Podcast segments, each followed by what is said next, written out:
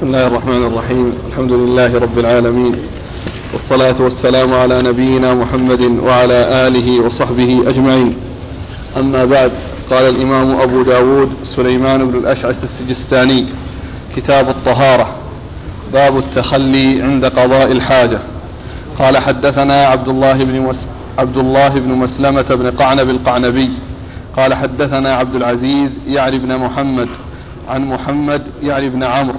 عن أبي سلمة عن المغيرة بن شعبة رضي الله عنه أن النبي صلى الله عليه وآله وسلم كان إذا ذهب المذهب أبعد. بسم الله الرحمن الرحيم.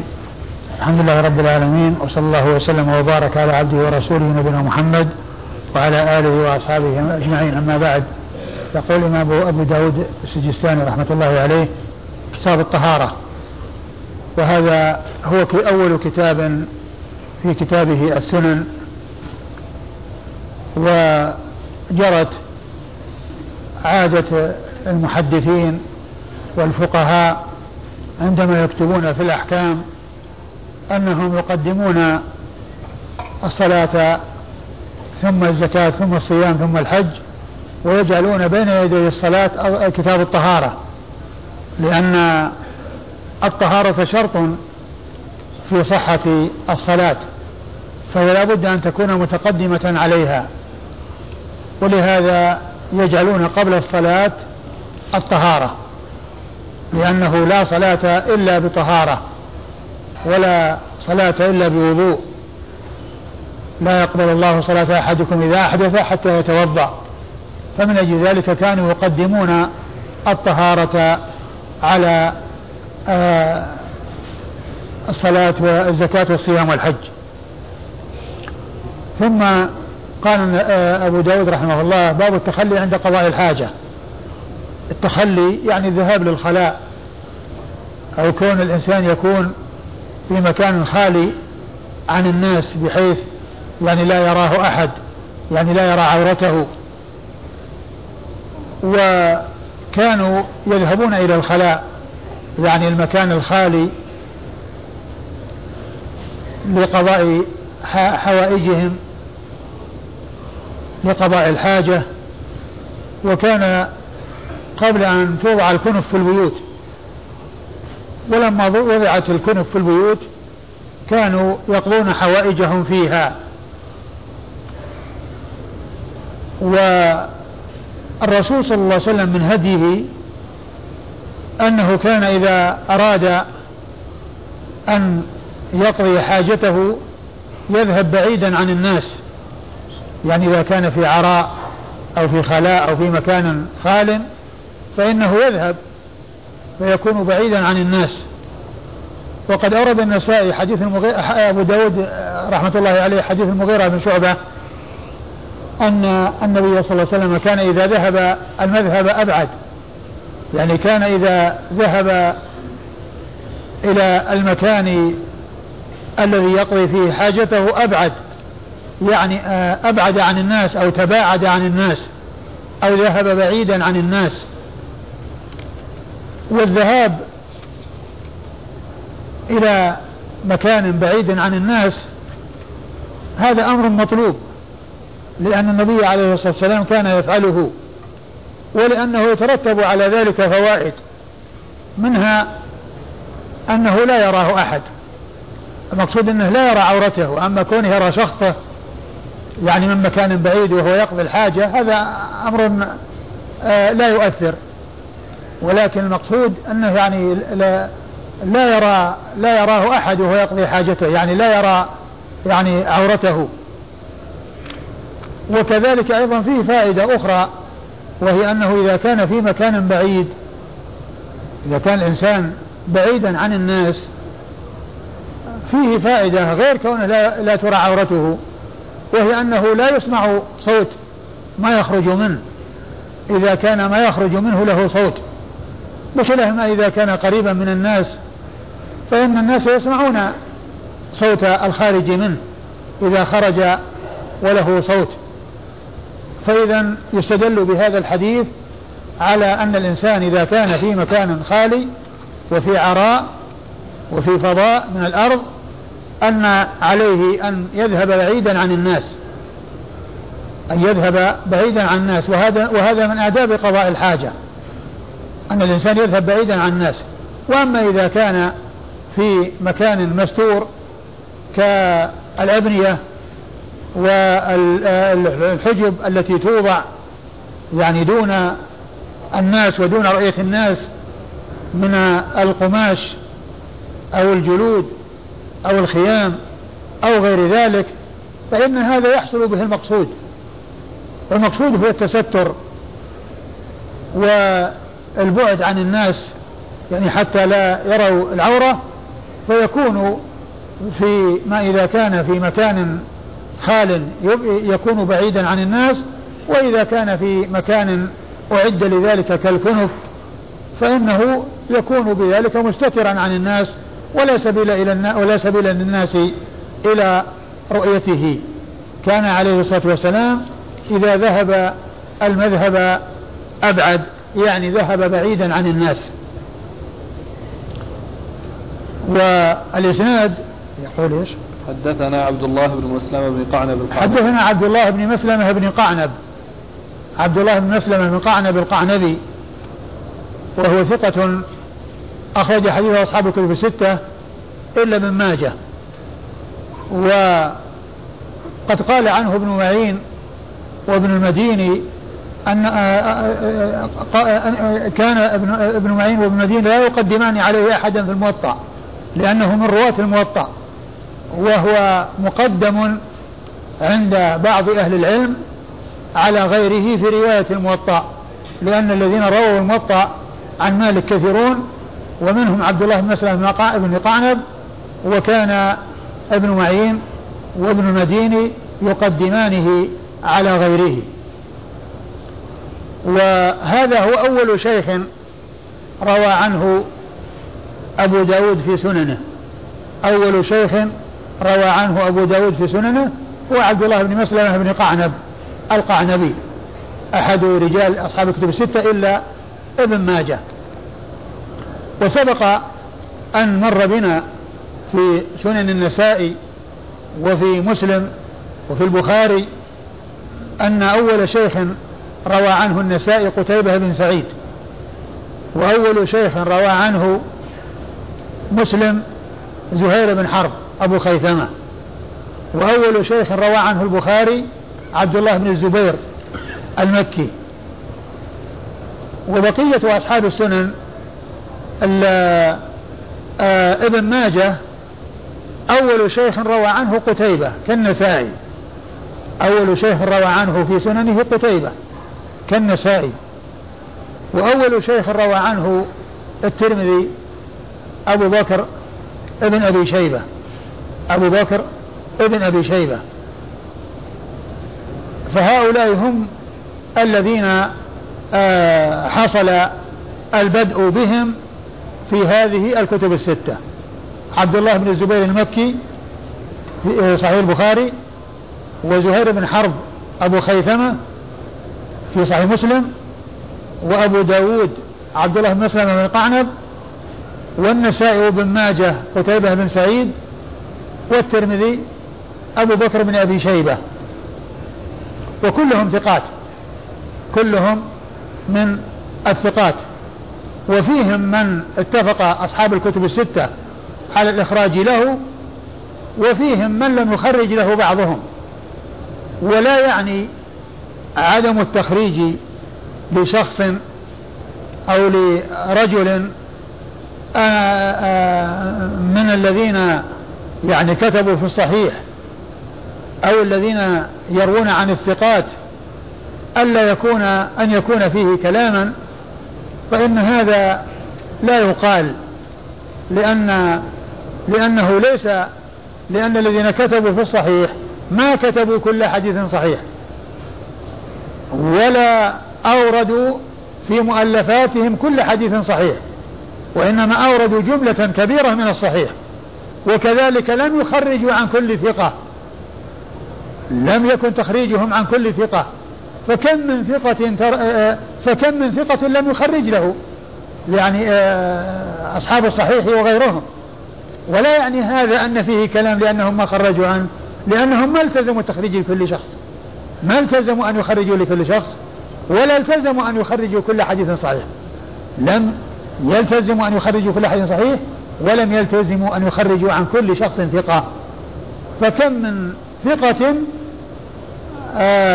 خرج له البعض ولم يخرج له الآخر لا لقدح فيه ولا لكلام فيه عنده بل هو عمدة وحجة ولكنه ما اتفق له أن يخرج عنه لأن الأحاديث التي اختارها ليس في إسنادها يعني ذلك الشخص الثقة ليس في إسنادها ذلك الشخص الثقة ولهذا يوجد يعني عن يعني بعض العلماء الكبار لم يخرج لهم أصحاب الكتب الستة وهم ثقات. وعدم التخريج للشخص لا يعني أن فيه كلاما عند من لم يخرج له. لا يعني أن فيه كلاما عند من لم يخرج له. عبد الله بن مسلم بن قعنب يعني عن؟ عن عبد العزيز يعني ابن محمد. عن عبد العزيز يعني ابن محمد. عبد العزيز يعني ابن محمد الدراوردي. عبد العزيز يعني ابن محمد الدراوردي. وكلمة يعني هذه جاءت في نسب عبد العزيز الدراوردي لأن لأن تلميذه وهو عبد الله مسلم القعنب لما روى عنه ما زاد على كلمة عبد العزيز ما زاد على كلمة عبد العزيز قال حدثنا عبد العزيز أو أخبرنا عبد العزيز فقط ما في معها شيء.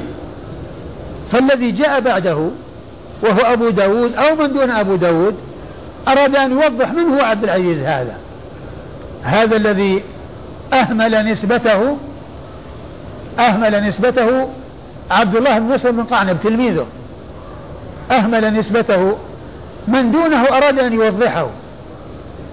ولكن لما أراد توضيحه أتى بكلمة وهي كلمة يعني حتى يفهم منها أن ذكر النسب ليس من التلميذ ولكنه ممن دون التلميذ ولو قال أو لو أن من دون عبد العزيز لو, لو أن من دون عبد الله بن مسلمة قال أخبرنا عبد العزيز بن محمد الدراوردي لظن أن الذي قال عبد العزيز محمد الدراوردي هو التلميذ.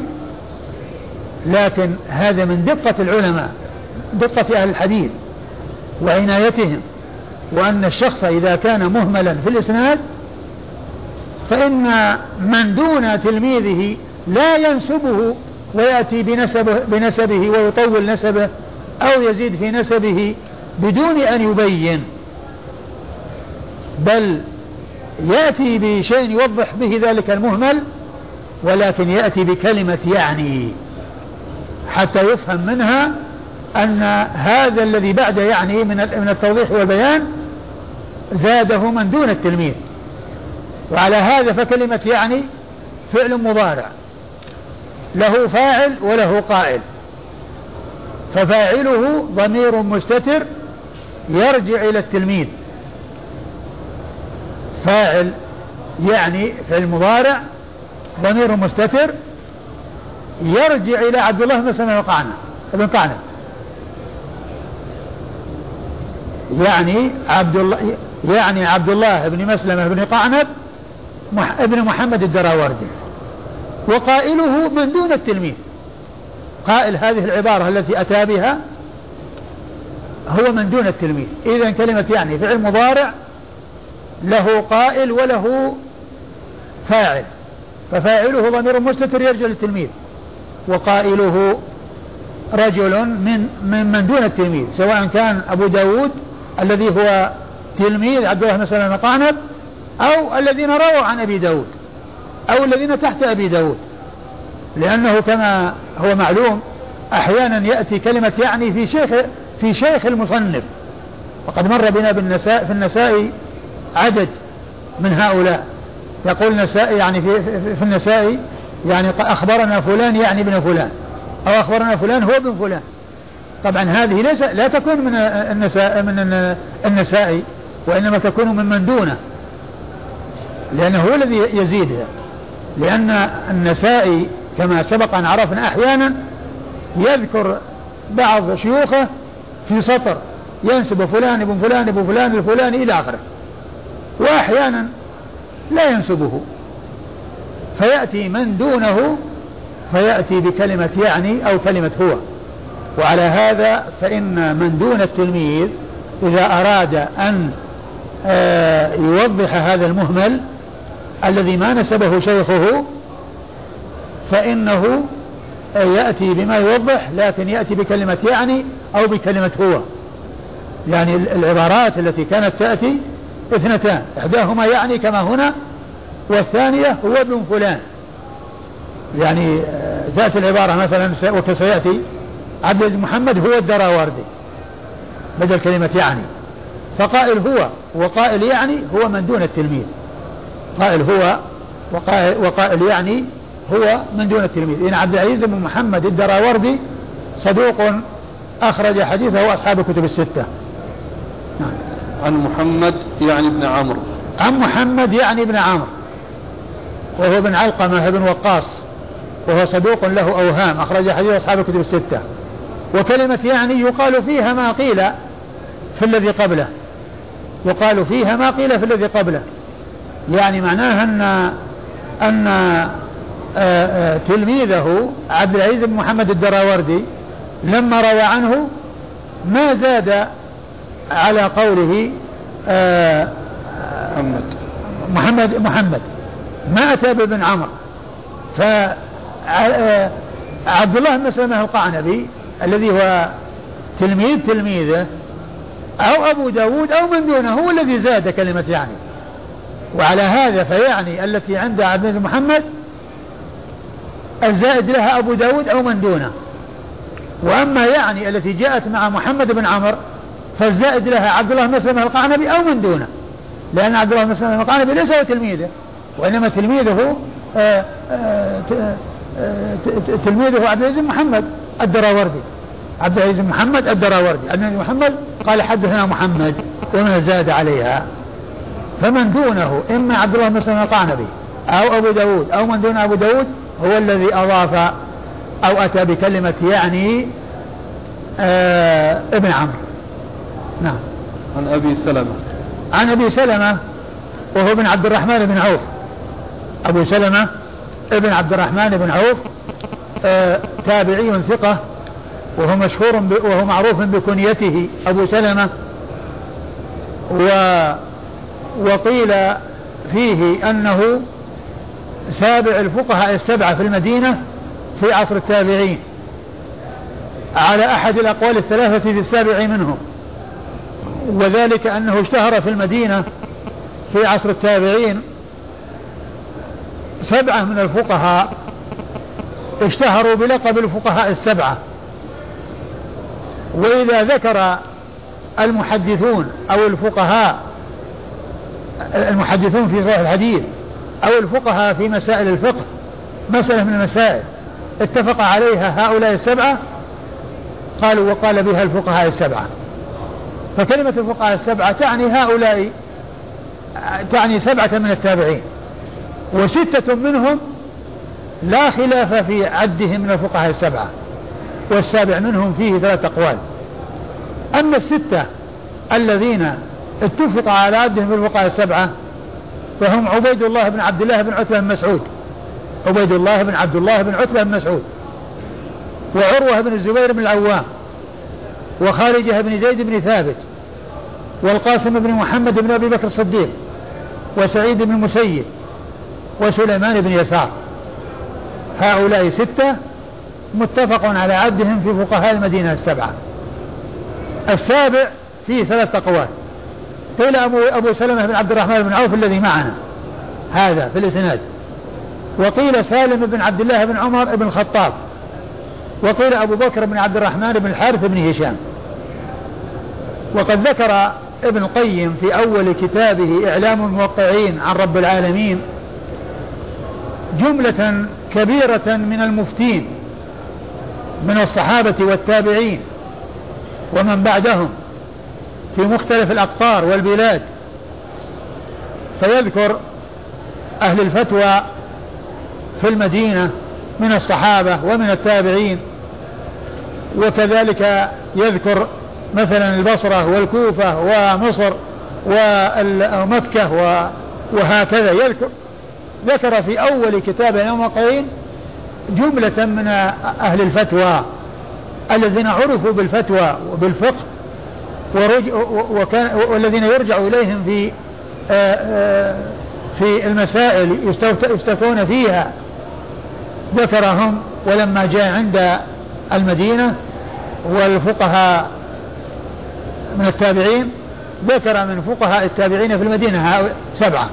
وجعل السابع منهم أبو بكر بن عبد الرحمن بن الحارث بن هشام. ليس أبا سلمة الذي معنا في الإسناد. وذكر بيتين من الشعر ثانيهما مشتمل على أسماء الفقهاء السبعة. على أن السابع أبو بكر بن عبد الرحمن بن الحارث بن هشام. فالبيتان هما إذا قيل من في العلم سبعة أبحر روايتهم ليست عن العلم خارجة. إذا قيل من في العلم سبعة أبحر روايتهم ليست عن العلم خارجة. فقل هم عبيد الله عروة قاسم سعيد أبو بكر سليمان خارجة.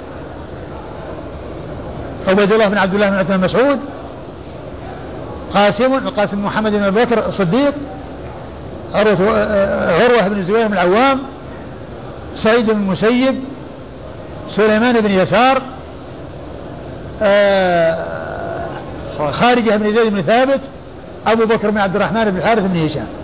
إذا قيل من في العلم سبعة أبو حرم روايتهم ليست عن العلم خارجة فقل هم عبيد الله عروة قاسم سعيد أبو بكر سليمان خارجة. سعيد أبو بكر سليمان سليمان خارجة. هذه هذه أسماءهم أو أوائل أسماءهم أسماء هؤلاء الفقهاء السبعة والسابع منهم على أحد الأقوال أبو بكر ابن عبد الرحمن بن الحارث بن هشام. فإذا جاء في بعض المسائل وقال بها الفقهاء السبعة الفقهاء السبعة هم هؤلاء الذين عددتهم والذين ذكرتهم. ولهذا يكتفون بأن يقولوا الفقهاء السبعة بدلا من يسردوهم يكتفون بهذه الكل... بهاتين الكلمتين. ولهذا من المسائل التي اتفق عليها الفقهاء السبعة مسألة الزكاة في العروض في عروض التجارة وجوب الزكاة في عروض التجارة. فعندما يذكرون الكلام فيها يقولون قال بها الأئمة الأربعة والفقهاء السبعة. عندما يتكلمون على مسألة الزكاة في عروض التجارة يقولون وقال بها الأئمة الأربعة يعني أبو حنيفة ومالك والشافعي وأحمد. والفقهاء السبعة الذين ذكرتهم آه الآن. يعني هؤلاء يعني آه يأتي ذكرهم باللقب بلقب الفقهاء السبعة. وهذا يغني عن عدهم وسردهم لأن من أراد أن يعرفهم يرجع وهم موجودين في كتب المصطلح. يعني في كتب المصطلح يذكرونهم يذكرون الفقهاء السبعة ويذكرون العبادلة. من أصحاب رسول الله صلى الله عليه وسلم أي الذين اشتهروا بلقب يذكرونهم ويسمونهم يذكرونهم ويسمونهم. فأبو سلمة بن عبد الرحمن بن عوف هذا التابعي آه تابعي ثقة أحد فقهاء المدينة, السبعة في عصر التابعين على أحد الأقوال الثلاثة في السابع منهم.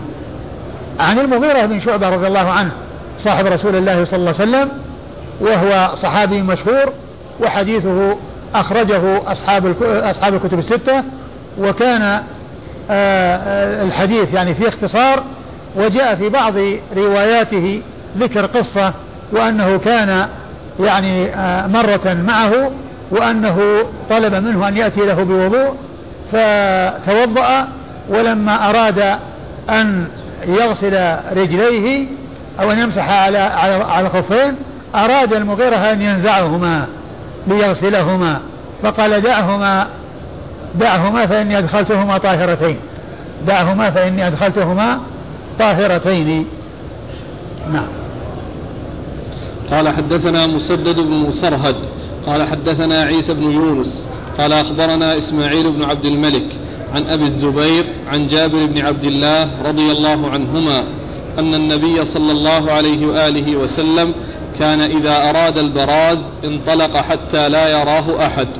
ثم أورد أبو داود رحمه الله حديث جابر بن عبد الله الأنصاري وهو بمعنى حديث آه، المغيرة بن شعبة المتقدم بل هو موضح له لأنه هنا عبر بالبراز. يعني البراز يعني المكان البارز أو ال ال ال ال ال يعني الذي تقضى فيه الحاجة الذي هو الفضاء. إذا أراد البراز أبعد حتى لا يراه أحد. وهو أيضا كناية عن قضاء الحاجة. هو كناية عن قضاء الحاجة. يعني معناه أنه آه، يذهب بعيدا عن الأنظار حتى لا يراه أحد. وليس المقصود أنه يتوارى بحيث أنه يكون بعيد جدا بل المقصود أنه يعني آه، يبعد. ويمكن أن يبعد حيث لا يراه أحد ويمكن أن يبعد حتى يعني يرى يعني آه، رؤية غير واضحة. والعورة يعني كما هو معلوم لا سبيل إلى رؤيتها. العورة لا سبيل إلى رؤيتها عند عند كونه يذهب. نعم فهو بمعنى الحديث المتقدم. نعم. قال حدثنا مسدد بن مسرهد. مسدد بن مسرهد البصري ثقة أخرج حديثه البخاري وأبو داود.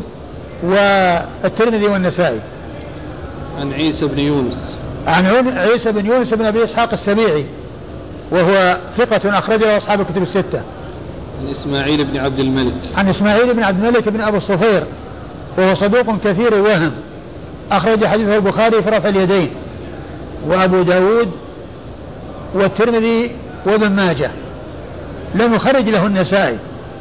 يعني كتاب النسائي الذي درسناه في ست سنوات مضت ما مر بنا إسماعيل بن عبد الملك هذا لأنه ليس من رجال النسائي لأنه ليس من رجال النسائي لأنه من رجال أبي رجال البخاري في رفع اليدين ومن رجال أبي داود ومن رجال آه الترمذي ومن رجال ابن ماجه وليس من رجال النسائي وهو صدوق كثير الوهم.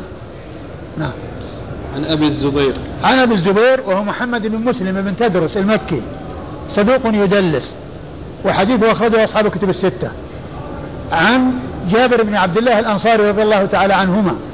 وهو صحابي ابن صحابي. وحديثه أخرجه أصحاب الكتب الستة. وجابر بن عبد الله الأنصاري رضي الله عنه أحد السبعة الذين عرفوا بكثرة الحديث عن النبي صلى الله عليه وسلم. لأن الذين عرفوا بكثرة الحديث عن النبي صلى الله عليه وسلم سبعة من الصحابة. هم أبو هريرة وابن عمر وابن عباس وأنس وجابر وأبو سعيد الخدري وعائشة أم المؤمنين. ستة رجال وامرأة واحدة. هؤلاء السبعة تميزوا على غيرهم بكثرة الحديث عن النبي صلى الله عليه وسلم. أبو هريرة وابن عمر وابن عباس وأبو سعيد وأنس وجابر وعائشة رضي الله عنهم وعن الصحابة أجمعين. هؤلاء هم الذين عرفوا بكثرة الحديث عن النبي صلى الله عليه وسلم. ويقول السيوطي في الألفية مشيرا إلى هؤلاء قال والمكثرون في رواية الأثر أبو هريرة يليه بن عمر وأنس والبحر البحر ابن عباس. والبحر كالخدري وجابر وزوجة النبي فهؤلاء سبعة من الصحابة رضي الله عنهم عرفوا بكثرة الحديث عن النبي صلى الله عليه وسلم وجابر بن عبد الله الأنصاري الذي معنا في هذا الإسناد هو أحد هؤلاء السبعة من الصحابة المكثرين من رواية الحديث عن النبي صلى الله عليه وسلم ورضي الله تعالى عنهم وعن الصحابة أجمعين. والإسناد فيه إسماعيل ابن عبد الملك ابن أبي الصفير وهو صدوق كثير الوهم ومن المعلوم وفيه أيضا أبو الزبير المكي وهو مدلس لكن الحديث هو بمعنى الحديث المتقدم. فوجود يعني شخص آه، كثير الوهم وكذلك وجود يعني شخص مدلس لا يؤثر لأن الحديث هو بمعنى الحديث الذي قبله فهو شاهد له ويدل على ما يدل عليه الحديث الذي قبله. نعم. قال رحمه الله تعالى باب الرجل يتبوأ لبوله. قال حدثنا موسى بن إسماعيل قال حدثنا حماد قال أخبرنا أبو التياح قال حدثني شيخ. قال لما قدم عبد الله بن عباس البصرة رضي الله عنهما فكان يحدث عن أبي موسى رضي الله عنه. فكتب عبد الله إلى أبي موسى يسأله عن أشياء فكتب إليه أبو موسى إني كنت مع رسول الله صلى الله عليه وسلم ذات يوم فأراد أن يبول فأتى دمة فأتى دمثا في أصل جدار فبال ثم قال صلى الله عليه وسلم إذا أراد أحدكم أن يبول فليرتد لبوله موضعا. ثم أبو داود رحمه الله هذه الترجمة وهي باب الرجل. يرتد يتبوأ لبوله. الرجل يتبوأ لبوله مكانا؟ فقط باب الرجل يتبوأ لبوله. نعم. باب الرجل يتبوأ لبوله. يعني يبحث أو يختار مكانا يعني مناسبا لبوله.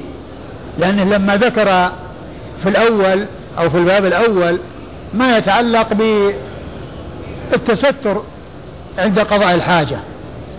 إما إذا كان في فضاء يكون بعيدا حتى لا يراه أحد وإذا كان في الأبنية يكون في مكان مستتر يستتر به عن الناس أو في في الخيام أو ما إلى ذلك في مكان يستره عن الناس.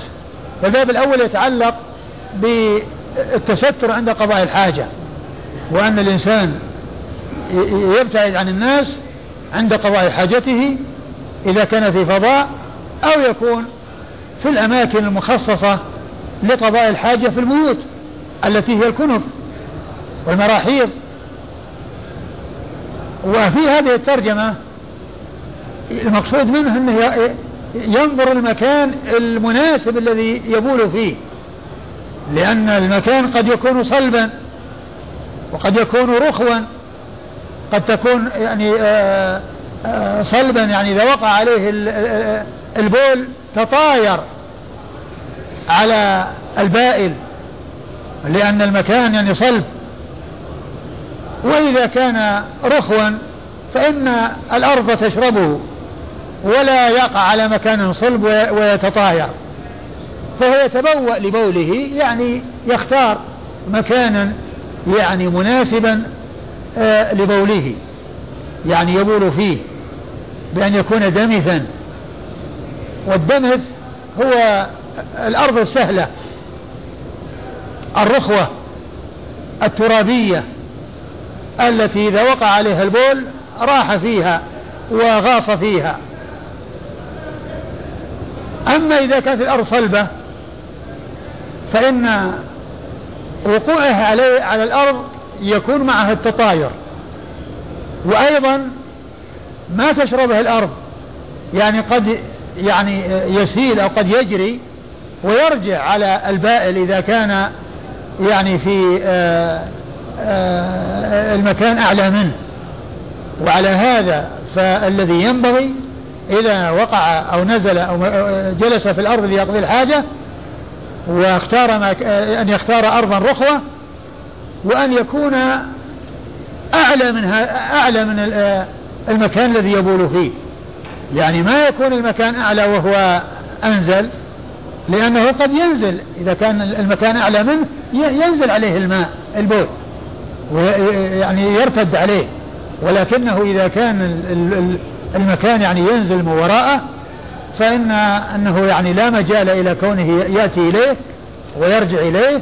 وإذا كان الأرض رخوة فإنه لا يكون آه، فإن الأرض تشرب البول ويذهب البول في الأرض ولا يعني يتطاير على صاحبه آه، أو يعني يجري على صاحبه إذا كان المكان أعلى فيما إذا كانت الأرض آه، صلبة. ثم أورد النساء أورد أبو داود رحمة الله عليه حديث. أبي موسى. حديث؟ أبي موسى. حديث أبي موسى الأشعري رضي الله تعالى عنه وأرضاه. أن إيش قال؟ قال إني كنت مع رسول الله صلى الله عليه وسلم ذات يوم فأراد أن يبول فأتى دمثا في أصل جدار. كنت مع النبي صلى الله عليه وسلم فأراد أن يبول. كان يمشي معه أو كان معه فأراد أن يبول فأتى دمثا في أصل جدار. يعني مكان سهل في أصل جدار في أسفل الجدار يعني بجوار الجدار لأن الجدار يعني فيه استتار لأن كونه يعني آه، يكون أمامه الجدار فيه استتار. وأصله يعني أرض سهلة أرض دمثة سهلة رخوة. ولهذا يعني يقال عن الذي فيه يعني آه، سهولة في خلقه يقول دمث الأخلاق وفيه دماثة. يعني آه، إشارة إلى السهولة يعني آه، وعدم الشدة. كما أن الأرض التي بهذه المثابة يقال لها دمثة فالذي فيه سهولة يقال له دمث وفيه دماثة دماثة أخلاق. فمكان دمثا في أصل جدار. يعني مكانا رخوا يعني في أسفل جدار بحيث يكون الجدار أمامه يستتر به يستتر به فكون الجدار أمامه فيه سترة ولا يراه أحد من أمامه وكذلك أيضا يعني كون الأرض دمثة يعني معناه أن البول يعني ينزل فيها ولا يرجع على صاحبه ولا يتطاير على صاحبه. أيوة. فبال ثم قال صلى الله عليه وسلم إذا أراد أحدكم أن يبول فليرتد لبوله موضعا. إذا أراد ثم قال يعني فعل ذلك ثم قال إذا أراد أحدكم أن يبول فليرتد لبوله موضعا. يرتد يعني يبحث أو آه، آه، يختار ويبحث عن للمكان لبوله مكانا موضعا أي موضعا مناسبا يعني آه، فيه السهولة. وال وهذا هو المقصود من من, من إيراد الحديث في كونه يتبوأ. يعني لبوله يعني يتبوأ يعني يبحث عن مكان سهل. ولهذا موضعا يعني موضعا مناسبا. يعني ما هو أي موضع بل الموضع المناسب. من حيث الاستتار كما استتره في الجدار. وأيضا من حيث الموضع المكان الأرض كما اختار موضعا دمثا.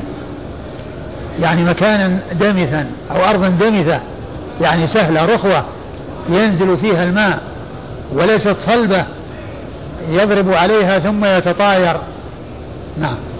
قال حدثنا موسى بن إسماعيل. حدثنا موسى بن إسماعيل التبوذكي أبو سلمة وهو ثقة أخرج له أصحاب الكتب الستة. عن حماد. عن حماد هو ابن سلمة. حماد هو ابن سلمة وهنا مهمل حماد. ويحتمل أن يكون حماد بن زيد وأن يكون حماد بن سلمة. لكن موسى بن إسماعيل كثير الرواية عن حماد بن سلمة وقليل الرواية عن حماد بن زيد وقليل الرواية عن حماد بن زيد. فالعادة جرت أن الشيخ عندما يكون أن التلميذ عندما يكون مكثرا عن شيخ لا ينسبه لأن اكتفاء بما هو معروف عنه من كثرة الرواية عنه. فإذا كان التلميذ له شيخان أحدهما قد أكثر عنه والثاني لم يكثر عنه ثم أهمله فلم ينسبه كما هنا فقال حماد ما قال ابن سلمة؟ ولا قال ابن زيد مع أنه تلميذ لهذا ولهذا إلا أنه مكثر عن أبي سلمة ومقل عن حماد بن زيد ومقل عن حماد بن زيد فإذا يحمل المهمل على من له به خصوصية ككونه مكثرا كما هنا ككونه مكثرا عنه. لأن التلميذ إذا كان مكثرا عن شيخ أحيانا يكتفي باسمه دون أن ينسبه. يكتفي باسمه دون أن ينسبه. وحماد بن آه، سلمة. ابن دينار البصري ثقة أخرجه البخاري تعليقا ومسلم وأصحاب السنن الأربعة. عن أبي التياح. عن أبي التياح وهو يزيد بن حميد. يزيد بن حميد وهو ثقة أخرجه أصحاب الكتب الستة وهو مشهور بكنيته. ولهذا يأتي ذكره بالكنية كما هنا أبو التياح. واسمه يزيد بن حميد.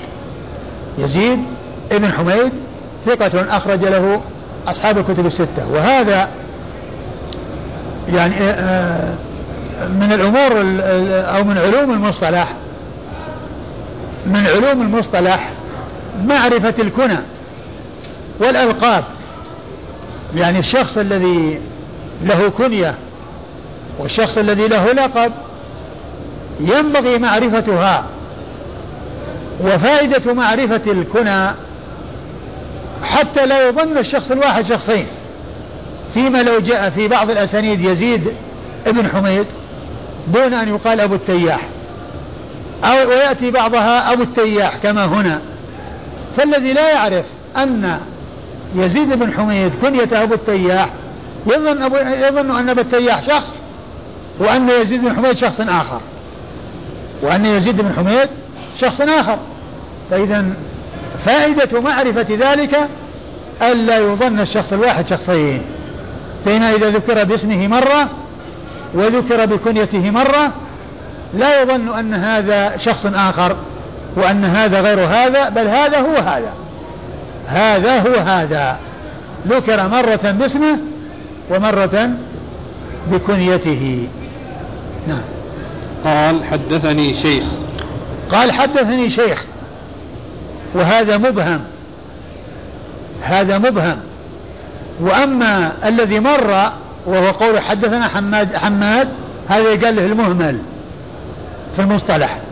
في المصطلح إذا ذكر الشخص ولم ينسب قيل له المهمل. وإذا ذكر بدون اسمه إما قيل شيخ أو رجل فهذا قال له مبهم. وهنا قال شيخ شيخ يعني رجل من الشيوخ. مثل أن يقال حدثني رجل فإن هذا مبهم وهذا مبهم لم يسمى. يعني شخص لم يسمى هذا مبهم وإذا كان قد سمي ولم ينسب يقال له مهمل. إذا كان ذكر اسمه ولم ينسب قيل له مهمل. وإذا كان لم يذكر اسمه ولكن أشير إليه بشيخ أو رجل قيل له مبهم. والمهمل لا بد من معرفة نسبته نسبه حتى يعرف. والمهمل والمبهم لا بد من معرفة اسمه ونسبه وحاله. وإذا كان مبهما ولم يعرف فإن هذا يعني قدح في الإسناد وضعف في الإسناد. أيوة عن رجل. قال أيوة. لما قدم عبد الله بن عباس البصرة فكان يحدث عن أبي موسى. لما قدم ابن عباس البصرة كان يحدث عن أبي موسى. يعني الصحابة يحدثون عن صحابي حديث صحابي عن صحابي. فكتب إليه يعني ابن عباس إلى أبي موسى يسأله. أي نعم. ف... فكتب عبد الله إلى أبي موسى. فكتب إليه أبو موسى أيه؟ إني كنت مع رسول الله صلى الله عليه وسلم. فكتب إليه موسى إني كنت مع رسول الله. يعني ال ال ال ال ابن عباس قدم البصرة فكان يحدث بأحاديث. ف وكان يحدث عن أبي موسى فكتب إلى أبي موسى يسأله عن أشياء منها يسأله عن أشياء ومنها هذا الذي يتعلق بهذا الحديث. قال كنت مع النبي صلى الله عليه وسلم. وعبد الله بن عباس هو ابن عبد المطلب آه، ابن عم النبي صلى الله عليه وسلم وأحد العبادلة الأربعة من أصحاب النبي صلى الله عليه وسلم وأحد السبعة المعروفين بكثرة الحديث عن النبي صلى الله عليه وسلم الذين مر ذكرهم آنفا. عندما جئنا عند حديث جابر بن عبد الله فهو أحد السبعة من الصحابة وهو أحد العبادلة الأربعة من الصحابة اللي اشتهروا بلقب العبادلة وهم عبد الله بن عمر عبد الله بن عباس وعبد الله بن عمر بن الخطاب وعبد الله بن عمرو بن العاص وعبد الله بن الزبير بن العوام. أربعة من صغار الصحابة اشتهروا بلقب العبادلة الأربعة وفي الصحابة عدد كبير من الصحابة. يقال لهم عبد الله ومن هو أبو موسى الأشعري؟ هذا الذي معنا في الإسناد. وهو مشهور بكنيته واسمه عبد الله بن قيس. فهو من العبادلة. وعبد الله بن مسعود. وعدد كبير من الصحابة يقال لهم عبد الله. لكن اشتهر منهم أربعة لقبوا بالعبادلة الأربعة.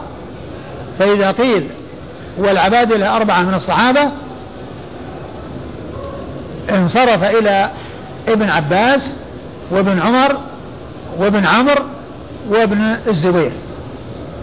وعبد الله بن عباس رضي الله تعالى عنه كما قلت هو أحد السبع المعروفين بكثرة الحديث عن النبي صلى الله عليه وسلم. عن أبي موسى الأشعري وهو عبد الله بن قيس. عبد الله بن قيس رضي الله تعالى عنه. وحديثه أخرجه أصحاب الكتب الستة.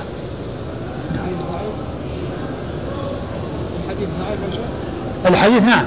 الحديث ضعيف.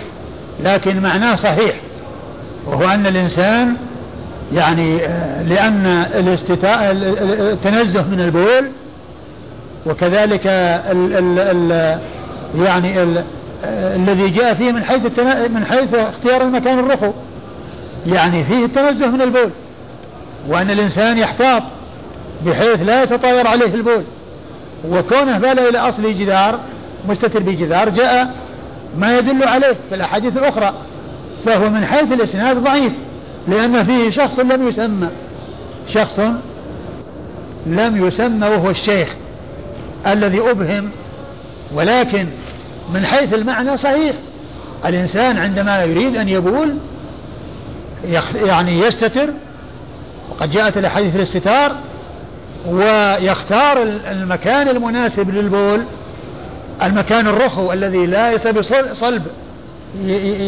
يضرب فيه البول ثم يتطاير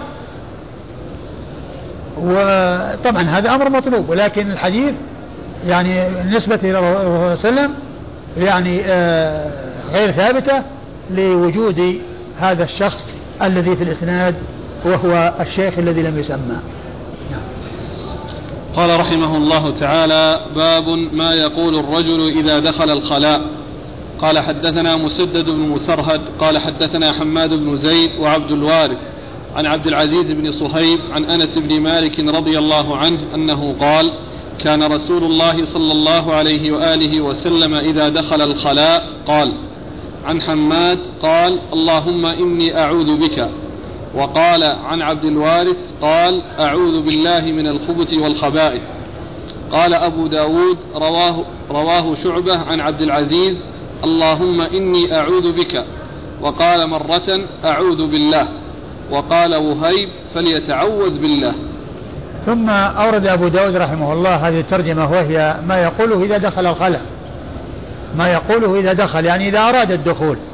لأن دخل هنا ليس المقصود أنه إذا دخل يقولها وهو في الخلاء وإنما إذا أراد الدخول.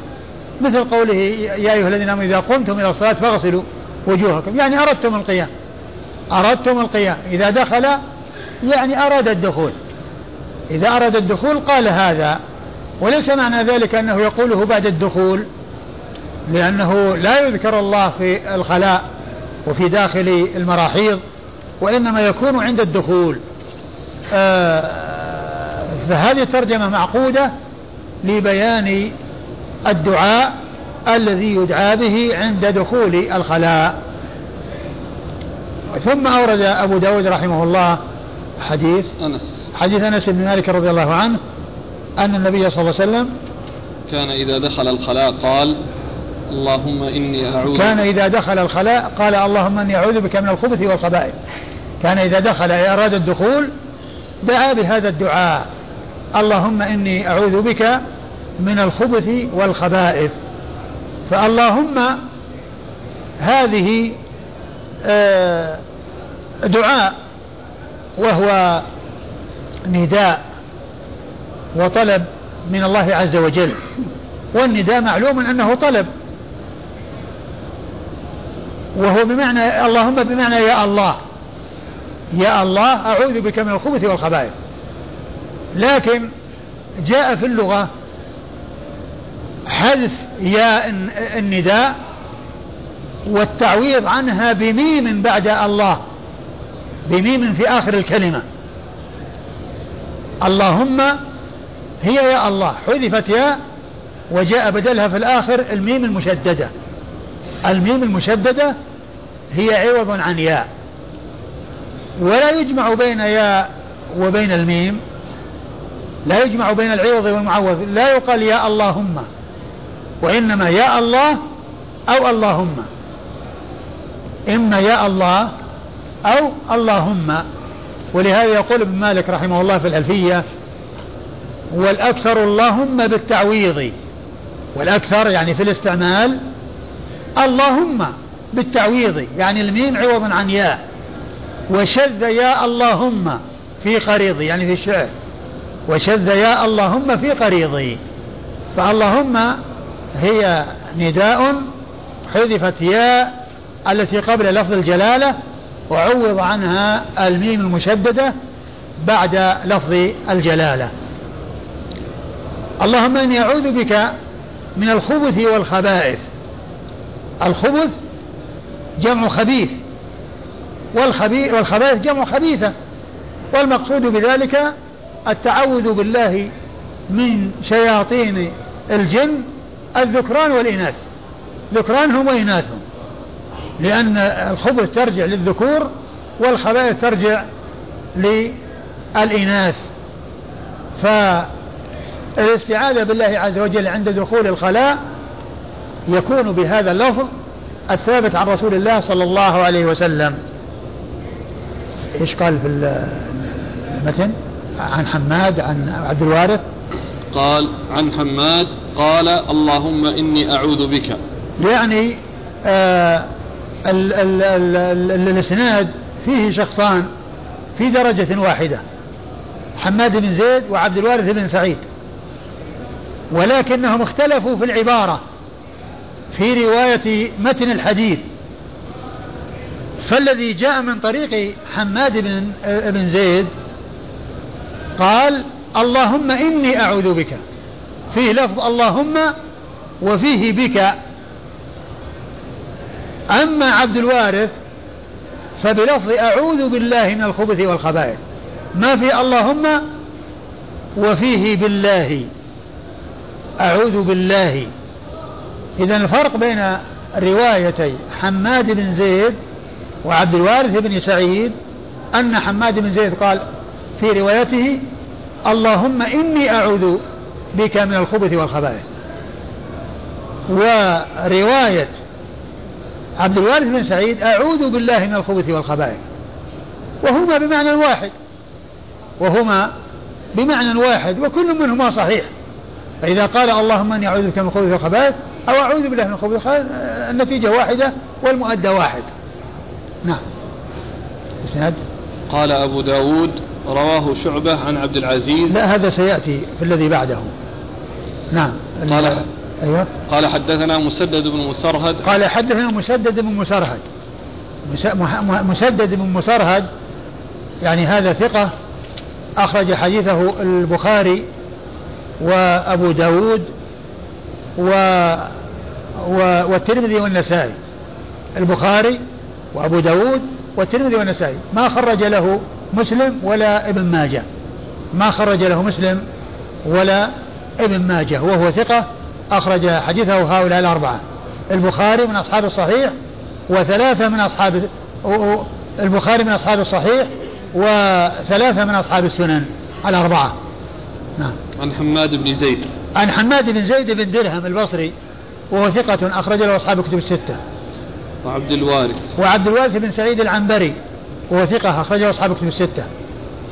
عن عبد العزيز بن صهيب. عن عبد العزيز عن عبد العزيز بن صهيب وهو ثقة أخرجه أصحاب كتب الستة. عن أنس بن مالك. عن أنس بن مالك رضي الله عنه صاحب رسول الله صلى الله عليه وسلم وهو أحد السبعة المعروفين بكثرة الحديث عن النبي صلى الله عليه وسلم الذين مر ذكرهم آنفا. مر ذكر جابر ومر ذكر ابن عباس ومر ذكر أنس.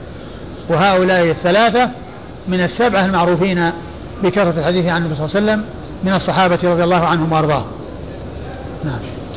قال أبو داود رواه شعبة عن عبد العزيز اللهم إني أعوذ بك.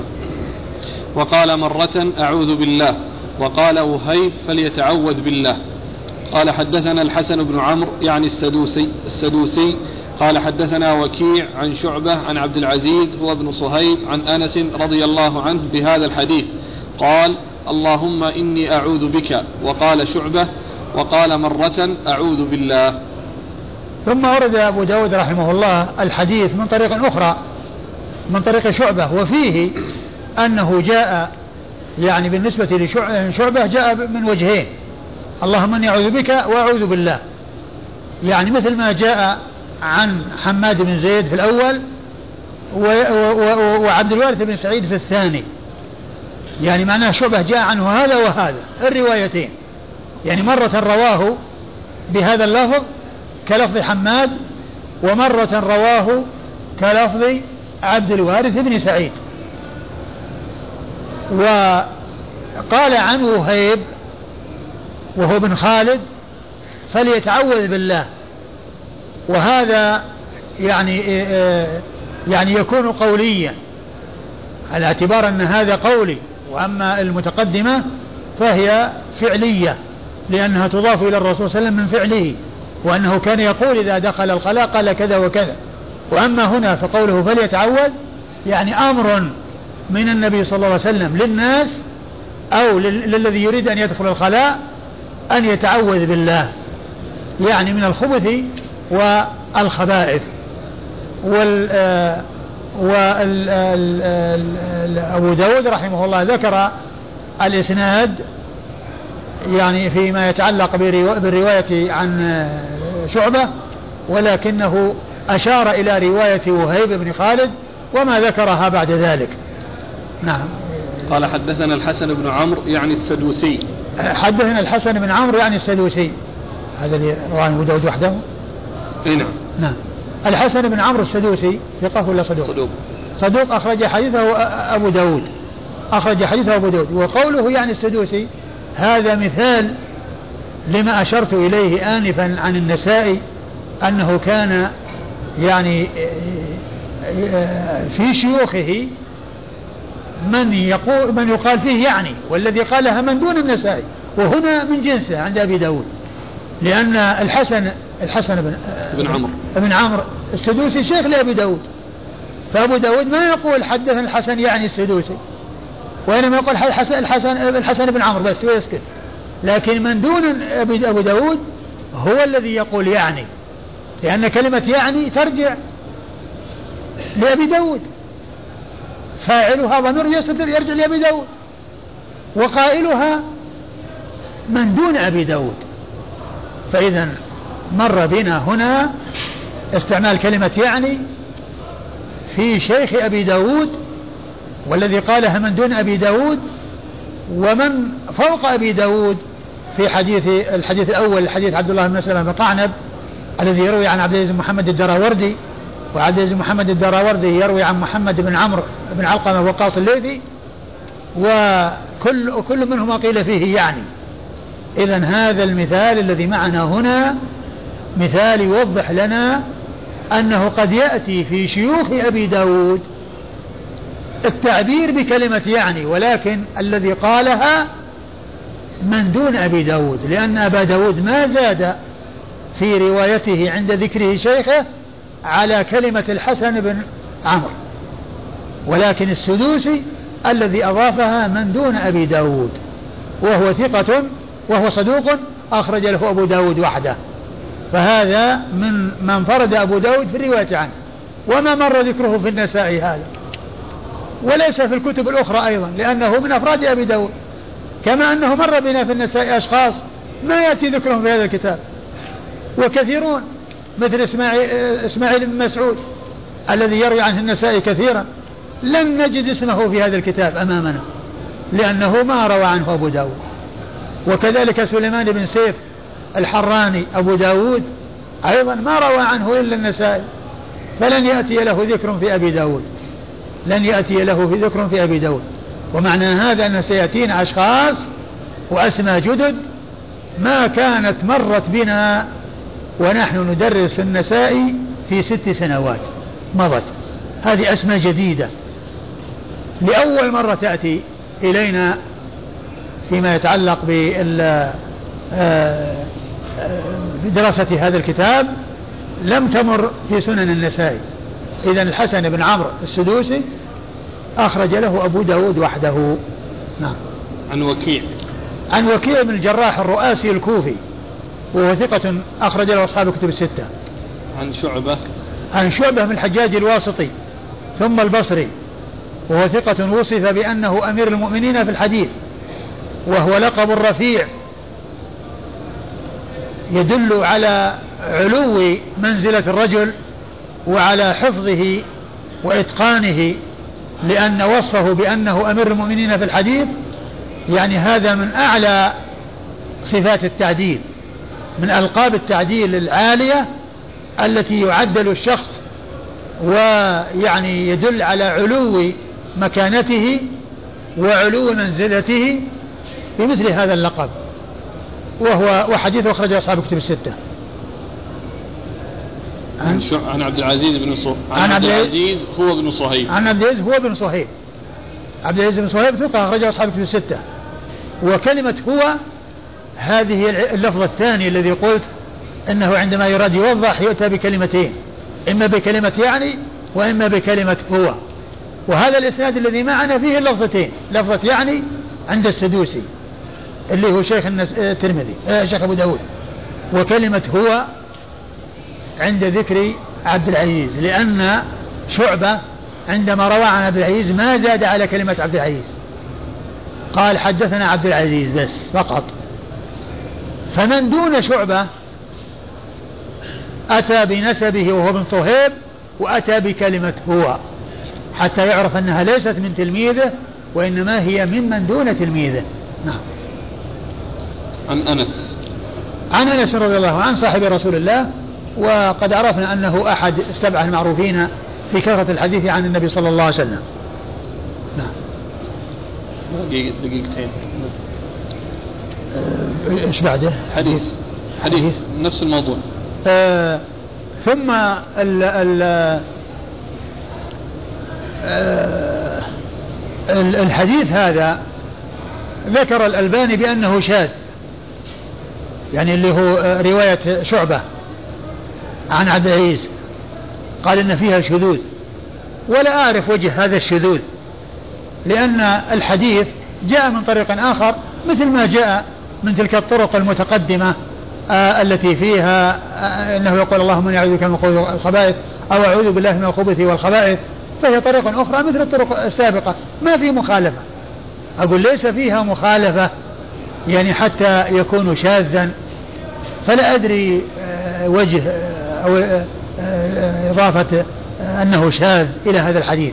مع أنه بمعنى الحديث المتقدم. ولا فيه مخالفة يعني بحيث أنه يعني لا يمكن التوفيق. بل هذا مثل ذاك. الحديث الشاذ مثل أحاديث بعض حديث روى صلاة الكسوف كل ركعة بركوعين. وثقات آخرين كل ركعة بثلاث ركوعات وهي قصة واحدة ما يمكن أن تتعدد ولا يمكن أن يجمع بينها ولا في ناسخ ولا منسوخ. طبعا ثلاث ركوعات شاذة وهي رواية ثقة لكن فيها خطأ. ورواية الركوعين هي المحفوظة وكذلك الذي في صحيح مسلم أكثر الروايات لا يسترقون وفي مسلم لا يرقون. جزاكم الله.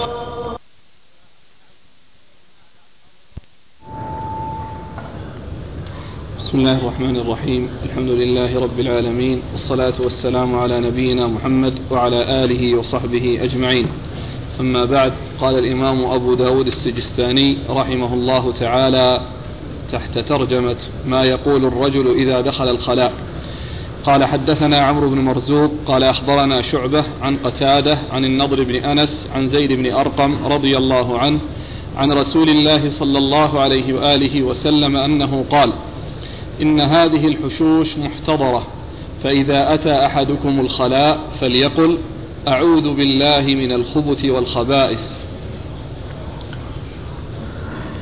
ما أدري هل فيه نسخ غير نسخة يعني هذه في حميد وفي غيرها من النسخ؟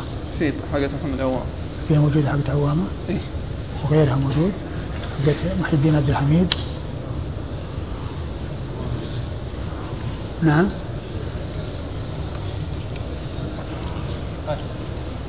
تحتاج شيء منها؟ والله بس الحديث هذا الذي هذا الحديث الذي قبله ما يعني أنا أريد أتكلم وأشير إليه. بسم الله الرحمن الرحيم الحمد لله رب العالمين وصلى الله وسلم وبارك على عبده ورسوله نبينا محمد وعلى آله وأصحابه أجمعين. أما بعد فقد سبق في الترجمة ما يقوله إذا دخل الخلاء وسبق أن مر بنا أن النبي عليه الصلاة والسلام كان إذا دخل الخلاء أراد دخول الخلاء قال اللهم إني أعوذ بك من الخبث والخبائث أو أعوذ بالله من الخبث والخبائث. يعني إما هذه العبارة وإما هذه العبارة. إما اللهم إني أعوذ بك أو أعوذ بالله من الخبث والخبائث. وقد ذكر أبو داود رحمه الله يعني هاتين اللفظتين أو هاتين الصيغتين. آه، الأولى من طريق حماد بن زيد والثانية من طريق عبد الوارث بن سعيد. ثم قال إن آه، آه، ثم ذكر أنه رواه شعبة عن عبد العزيز وأنه قال اللهم إني أعوذ بك وأنه قال مرة أعوذ بالله. ثم قال وقال وهيب فليتعوذ بالله يعني بصيغة الأمر. وسبق أن مر ال ال ال أن أورد أبو داود رحمه الله الحديث من طريق شعبة وفيه الإشارة إلى الطريقين. الطريقة الموافقة لطريق حماد المتقدمة في الإسناد الذي قبله والطريقة الموافقة لعبد الوارث بن سعيد الذي هو في الطريقة أيضا السابقة. وبعد ذلك قال وهيب فليتعوذ وقال وهيب عن شعبة فليتعوذ. قال وهيب عن شعبة؟ لا. أو بس قال وهيب. قال وهيب. وقال وهيب فليتعوذ ولم يأتي لم يأتي ذكر الرواية التي فيها وهيب التي أشار إليها المصنف. فلا أدري هل هي يعني ال ال يعني تركت والمصنف أشار إليها دون أن يسند الحديث أو أن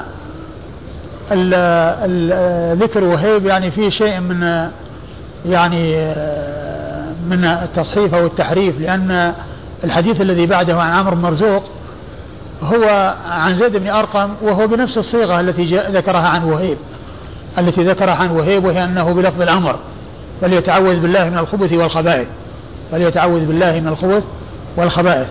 ولهذا ما أدري النسخ الأخرى هل فيها شيء من الإشارة إلى رواية وهيب؟ أو ليس فيها شيء. ما أدري الإخوان اللي معهم النسخ الأخرى هل فيها شيء من هذا؟ نعم. هنا هنا في نسخة أخرى. قال وقال وهيب عن عبد العزيز. عن عبد العزيز؟ أي. أيوه.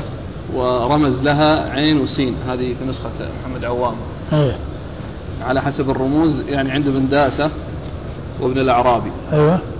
أنها موجودة هكذا. أي عن وهيب وقال وهيب عن عبد العزيز. أيوه على هذا إذا إذا الرواية هي الرواية المتقدمة إلا أنها يعني ما ذكرت. ما ذكرت الرواية هنا.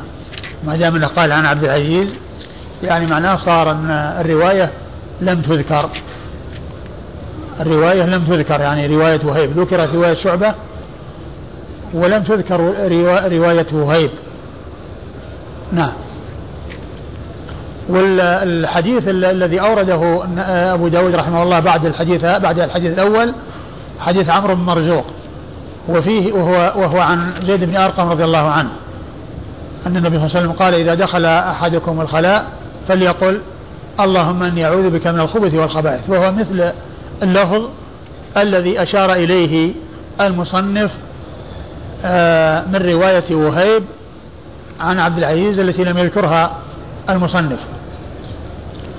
وهو مثل الذي قبله فليتعوذ بالله من الخبث والخبائث يعني ويكون قوليا ويكون حديثا قوليا وليس حديثا فعلي لأن الروايات المتقدمة فعلية يعني من فعله صلى الله عليه وسلم من فعله عليه الصلاة والسلام. وأما هذا فهو من أمره صلى الله عليه وسلم.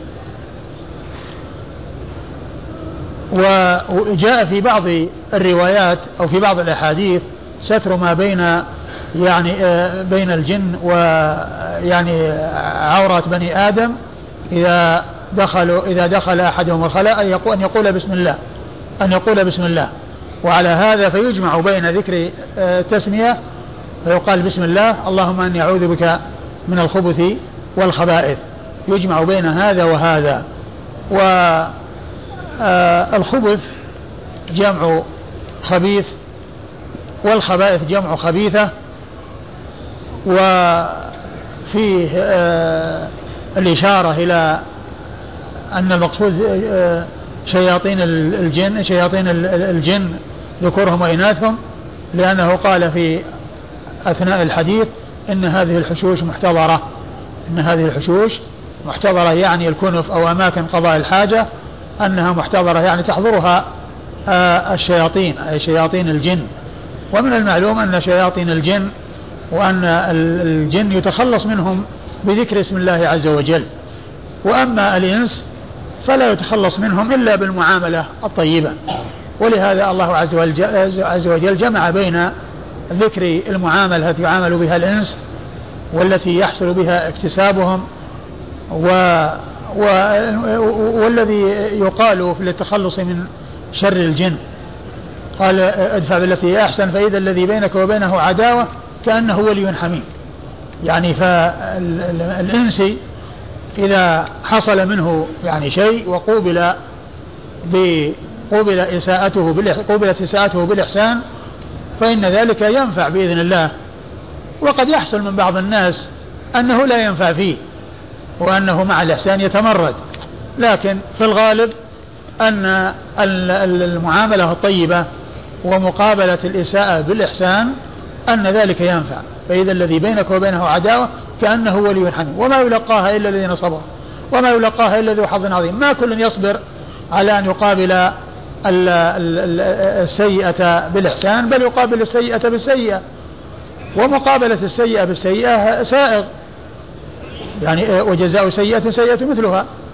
وإن عقبتم فعاقبوا مثل ما عوقبتم به ولئن صبرتم لهو خير للصابرين. لكن الصبر والتحمل ومقابلة الإساءة بالإحسان هذا هو الذي ينفع في التخلص من يعني أذى الإنس. أما الجن قال الله عز وجل فيهم وإما ينزغنك من الشيطان نزغا فاستعذ بالله. إنه هو السميع العليم. يعني هذا هو الذي يخلص منه. ولهذا جاء أحاديث أن الإنسان إذا دخل بيته وقال بسم الله قال الشيطان لأتباعه ولأصحابه ولجنده لا لا مبيت لكم. يعني معناه أنه دخل بيته وسمى ما في مجال. وإذا آه، أكل أو شرب وسمى الله عز وجل قال لا مبيت ولا عشاء. لا مبيت ولا عشاء. لأن ذكر الله عز وجل يطردهم ولا يعني يتمكنون من الوصول إلى ما يريدون مع ذكر اسم الله عز وجل. آه إن هذه الحشوش محتضرة أي تحضرها الشياطين أي شياطين الجن. فإذا دخل أحدكم الخلاء فليقل اللهم آه، فليتعوذ. لا فليقل أعوذ بالله. فليقل أعوذ بالله من الخبث والخبائث. فليقل أعوذ بالله من الخبث والخبائث. نعم الإسناد.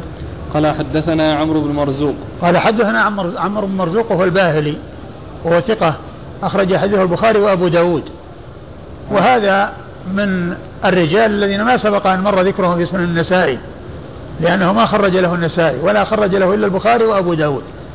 فهو من الأسماء الجديدة التي يعني آه، آه، لم تمر بنا في سنن النسائي لأنه ليس من رجال النسائي. وهو ثقة. وقد ذكر الحافظ بن حجر في فتح الباري عنه كلمة جيدة قالها بعض الخوارج.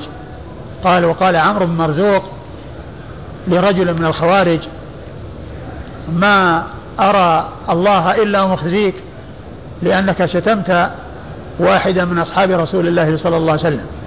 يعني أن واحدا من الخوارج سب واحدا من الصحابة رضي الله تعالى عنهم وأرضاهم. فقال له عمرو مرزوق ما أرى الله إلا مخزيك. يعني أن الذي يتوقع أن يحصل لك وأن يحل بك من العقوبة أن الله تعالى يخزيك لأنك شتمت واحدا من أصحاب رسول الله صلى الله عليه وسلم. وهذا يبين لنا أن أصحاب رسول الله عليه الصلاة والسلام يجب أن تكون الألسنة نظيفة في حقهم والقلوب نظيفة أيضا كذلك. كما قال شيخ الإسلام ابن تيمية رحمه الله في العقيدة الواسطية ومن أصول أهل السنة والجماعة سلامة قلوبهم وألسنتهم لأصحاب رسول الله صلى الله عليه وسلم. سلامة قلوبهم وألسنتهم. فالقلوب تكون سليمة من الغيظ والحقد والضغينة لهم والألسنة تكون سليمة ونظيفة من أن تتكلم فيهم بما لا ينبغي. أن تتكلم فيهم بما لا ينبغي. والله عز وجل يقول بعد أن ذكر المهاجر والأنصار والذين جاءوا من بعدهم يقولون ربنا اغفر لنا ولإخواننا الذين سبقونا بالإيمان وهذا فيه سلامة اللسان لأن قولهم ربنا اغفر لنا ولإخواننا الذين سبقونا بالإيمان يعني دعاء لهم فاللسان يعني يستغفر لهم. ثم قال ولا تجعل في قلوبنا غلا للذين آمنوا.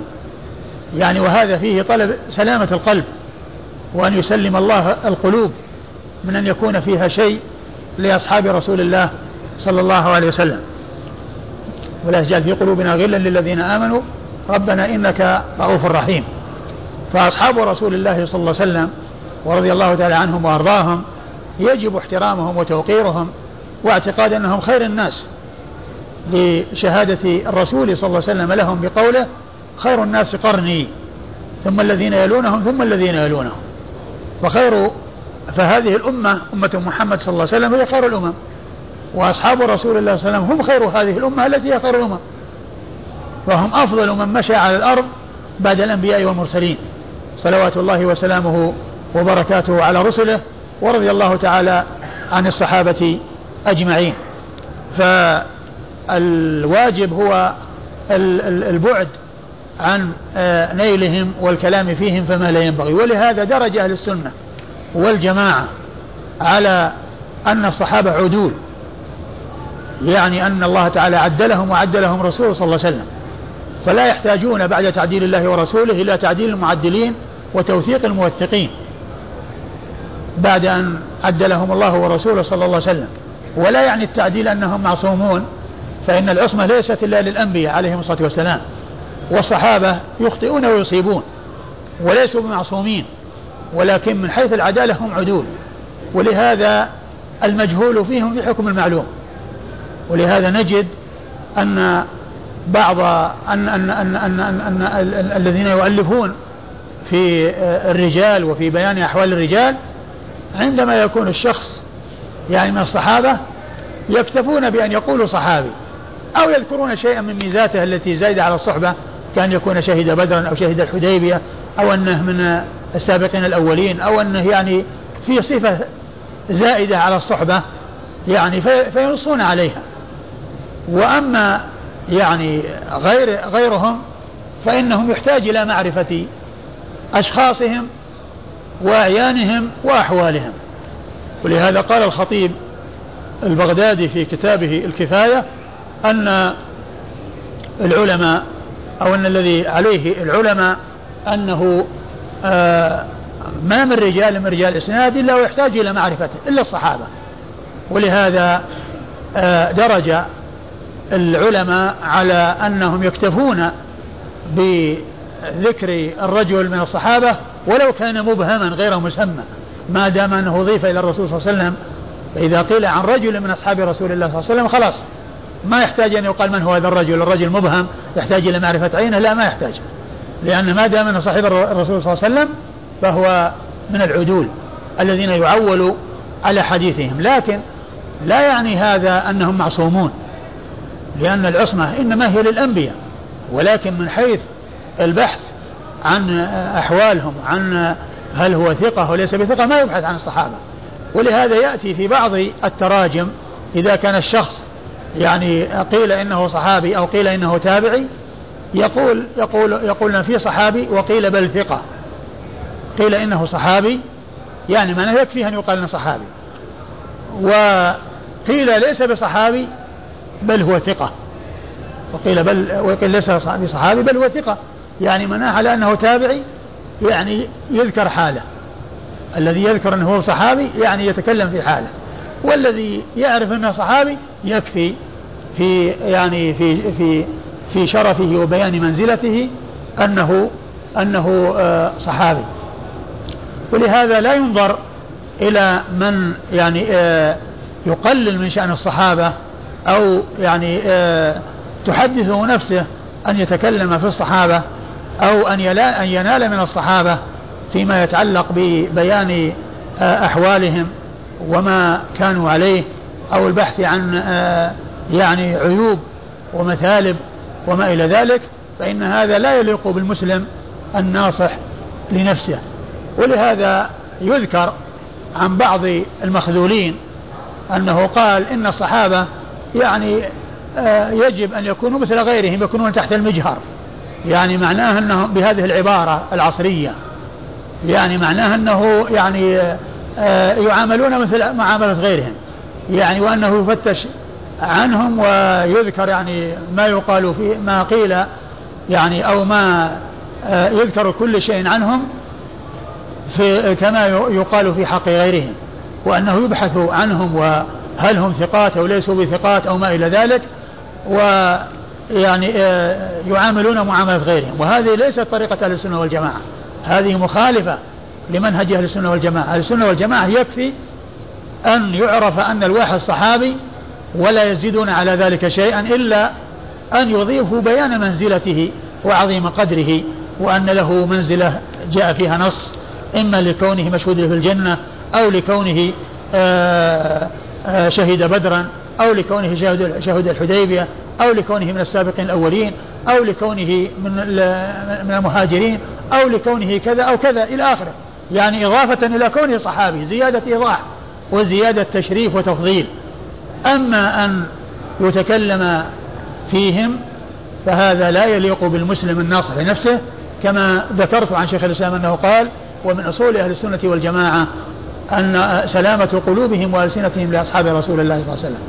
ويقول آه، أبو زرعة الرازي وهو من علماء القرن الثالث الهجري وقد رواه عنه الخطيب البغدادي بإسناده إليه في الكفاية إذا رأيتم أحدا ينتقص أحدا من أصحاب رسول الله صلى الله عليه وسلم فاعلموا أنه زنديق. وذلك أن أن الكتاب حق والرسول حق. وإنما أدى إلينا الكتاب والسنة أصحاب رسول الله صلى الله عليه وسلم. وهؤلاء أي الذين يريدون أن يتكلموا في الصحابة إنما يريدون أن يجرحوا شهودنا ليبطلوا الكتاب والسنة والجرح بهم أولى وهم زنادقة. يعني أن القدح في الناقل قدح في المنقول. لأن الصحابة إذا قدح فيهم ماذا يبقى عند من قدح فيهم؟ إذا كان الصحابة معهم عدول الكتاب ما جاء إلا عن طريق الصحابة. والسنة ما جاءت إلا عن طريق الصحابة إذا ليس بأيدي من سبوا الصحابة إلا الخذلان وليس بأيديهم شيء من الحق لأن الحق جاء عن طريق الصحابة. وإذا قدح في الناقل معناه قدح في المنقول. القدح في الناقل قدح في المنقول ولهذا يقول أبو زرعة وإنما يريد هؤلاء أن يجرحوا شهودنا ليبطلوا الكتاب والسنة. يعني هذه الغاية التي تنتج أو النتيجة التي ترتب على آه، القدح في الصحابة إبطال الكتاب والسنة. لأن القدح في الناقل قدح في المنقول. القدح في الناقل قدح في المنقول. هذا هو منهج أهل السنة والجماعة في أصحاب رسول الله صلى الله عليه وسلم. يجب احترامهم وتوقيرهم وأنهم وما أعتقد أنهم خير الناس وأنه ما كان مثلهم قبلهم ولا يكون بعدهم مثلهم وهم خير من مشى على الأرض بعد الأنبياء والمرسلين صلوات الله وسلامه وبركاته على رسله ورضي الله تعالى عن الصحابة أجمعين. عمرو بن مرزوق هذا الذي معنا في الإسناد هو الذي نقل عنه الحافظ بن حجر هذه الجملة في مخاطبة ذلك الخارجي الذي شتم أو سب واحدا من أصحاب رسول الله صلى الله عليه وسلم وقال له آه، عمرو مرزوق ما أرى الله إلا مخزيك. يعني أنك يعني توقع العقوبة من الله وتوقع الخزي الذي يحل بك لأنك تكلمت أو سببت أو شتمت واحدا من أصحاب رسول الله صلى الله عليه وسلم ورضي الله تعالى عن الصحابة أجمعين. أيوة عن مرزوق عن عن شعبة. عن شعبة بن الحجاج. الواسطي شعبة بن الحجاج الواسطي ثم البصري وهو ثقة وصف بأنه أمير المؤمنين في الحديث.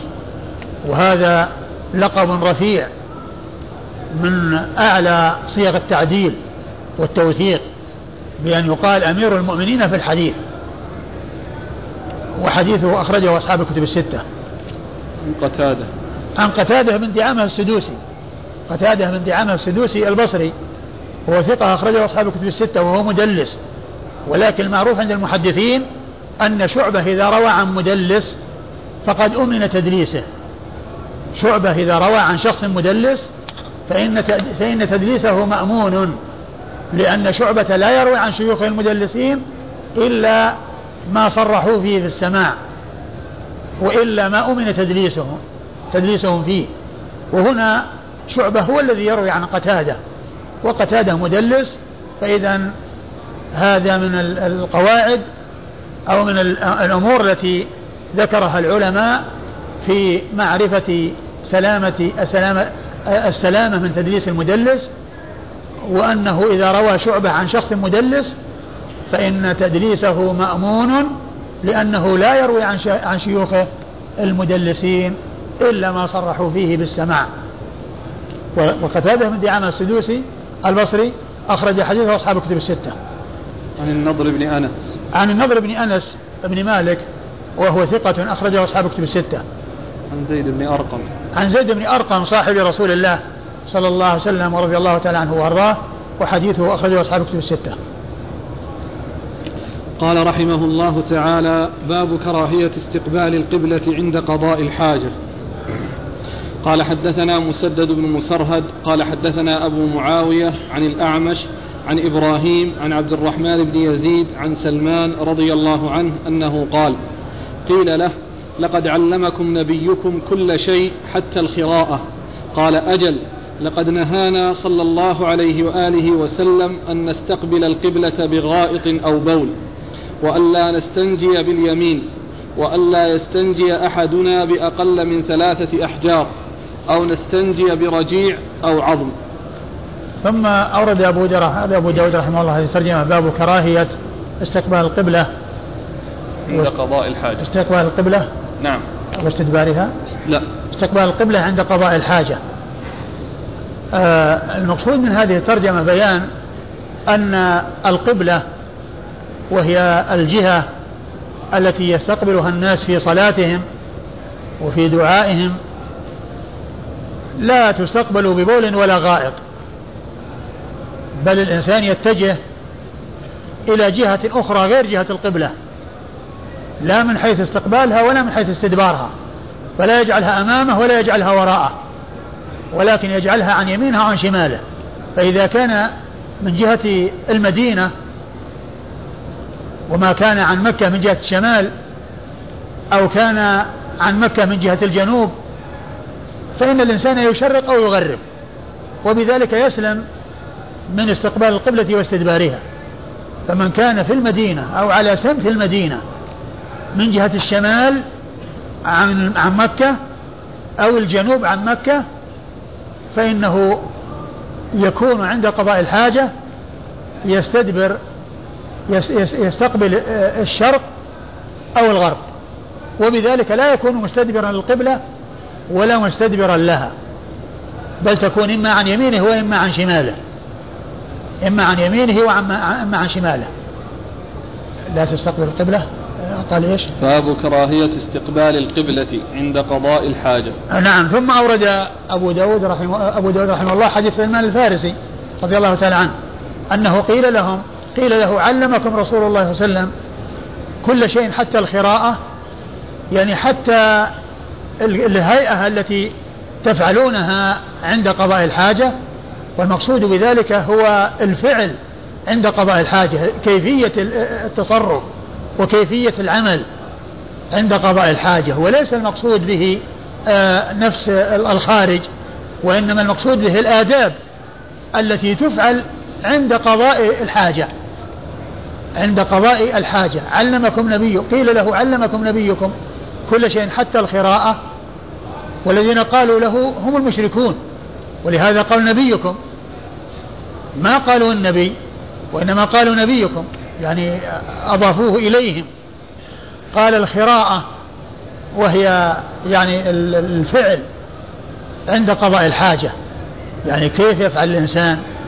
يعني قضية أنه لا يستقبل ولا يستدبر ولا القبلة ولا يستنجي بيمينه ولا يعني يستعمل رجيع أو, أو عظم ولا يستنجي بأقل بأقل من ثلاثة أحجار.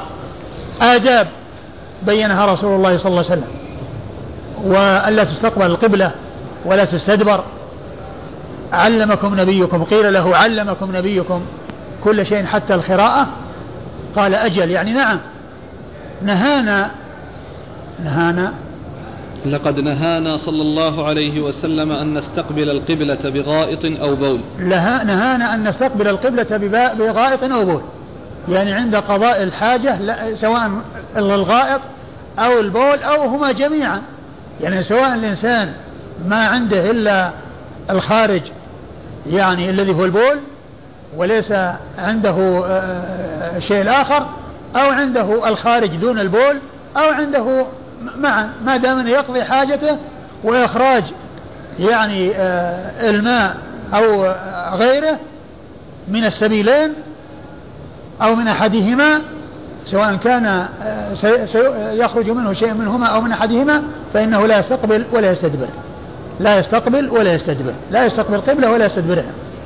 وهذا فيه توقير القبلة واحترامها وأن الإنسان لا يستقبلها وهو يقضي حاجته ولا يستدبرها وهو يقضي حاجته. آه أيوه. وألا نستنجي باليمين. وألا نستنجي باليمين. يعني عندما نريد أن ننظف السبيلين من الخارج لا نستعمل اليمين في التنظيف وإنما نستعمل اليسار لأن اليمين تستعمل في الأمور الطيبة. وفي الأخذ والإعطاء والأمور المحترمة والأمور ال ال ال التي فيها يعني آه، يعني آه، آه، المحمودة.